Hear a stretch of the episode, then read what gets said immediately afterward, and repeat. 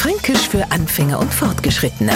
Heute Die Trodelmadam. Spielzeug wird immer nascher und vor allem immer technischer, an Haften elektronisches und wenn so doch im Kinderzimmer einmal der Strom ausfällt, no ist es Geschrei groß.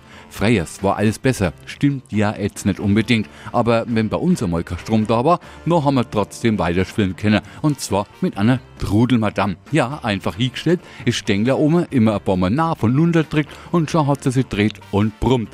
War's. Ganz ohne Stecker, ganz ohne Strom. Einfacher so. Also ich muss ja das nur für das internationale Publikum übersetzen. Im Hochdeutschen ist's der Brummkreisel, bei uns die Trudelmadam. Fränkisch für Anfänger und Fortgeschrittene. Morgen früh eine neue Folge. Und alle Folgen als Podcast auf podu.de.